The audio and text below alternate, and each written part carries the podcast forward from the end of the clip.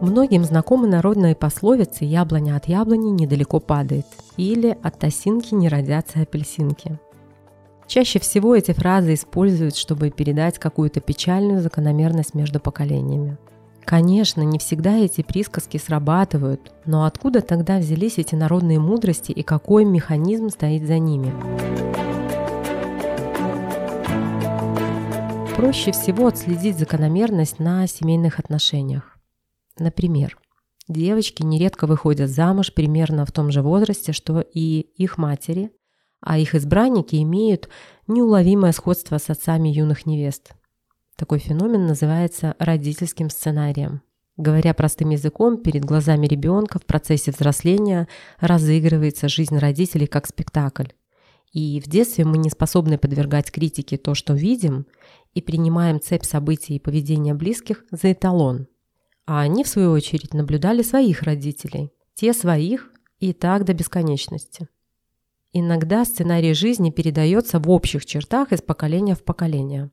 Так, например, появляются династии врачей или учителей. Или такие семьи, в которых женщины выходят замуж за алкоголиков и не разводятся, воспитывая новых детей.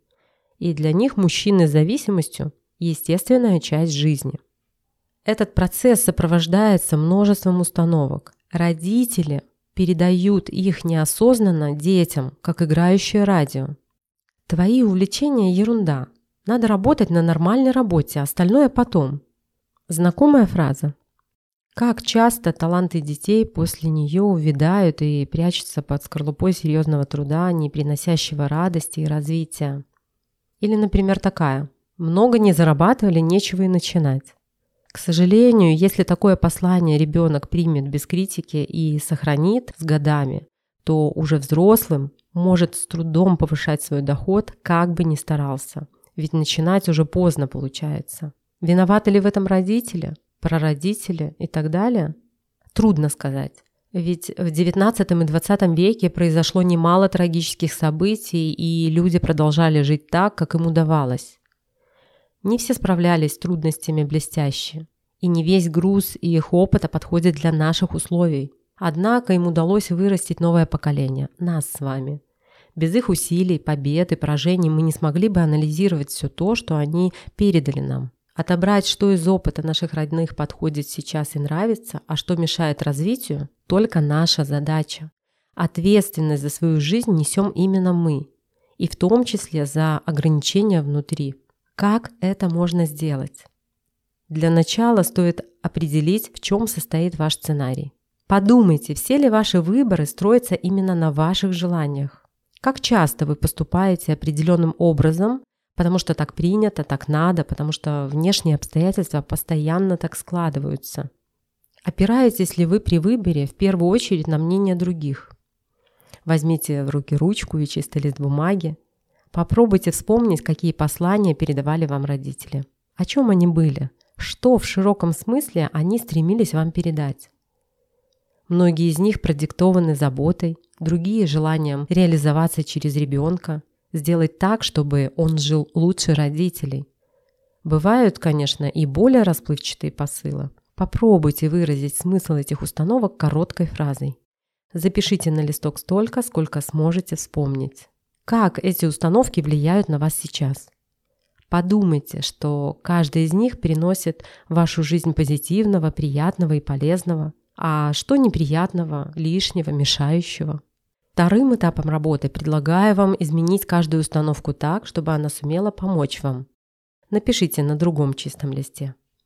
Приведу пример. Частая установка из детства. Нельзя перечить старшим. Это очень удобная фраза для родителей, которые не знают, как найти общий язык с чадом и убедить его что-то сделать. Очевидный плюс этой фразы – научение уважению анализу опыта взрослых. Но когда ты сам взрослый, то такая установка может мешать отстаивать свое мнение, высказывать предложения, делать непопулярные выборы. Она может стать препятствием на пути к карьере или счастливому браку, а может быть самоуважению. Подумайте, как можно изменить эту формулировку. Отличный вариант изменения. Я могу выражать свое мнение.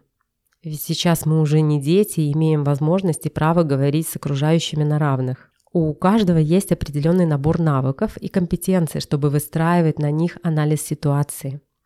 За спиной у нас особый опыт, которого нет у других, и он может оказаться очень ценным. И даже если нам кажется, что чего-то не хватает, именно после выражения мнения другой человек может дать нам обратную связь и пояснить, что мы упускаем или знания, в какой сфере стоит развивать. В личном общении возможность выразить мнение тоже цена.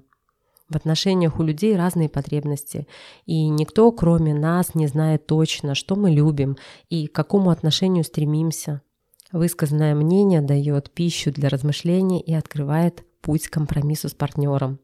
Когда ко всем установкам удастся подобрать так называемое противоядие, распишите на третьем листе, как каждую новую установку воплотить в реальности – Используйте четкие и понятные действия. Например, как человеку из примера попрактиковаться выражать свое мнение. Можно поделиться мнением о фильме или книге в соцсетях. Предложить партнеру новое блюдо или иной способ досуга. На рабочем собрании предложить идею для проекта. Конечно же, не стоит сразу гнаться за внушительными результатами.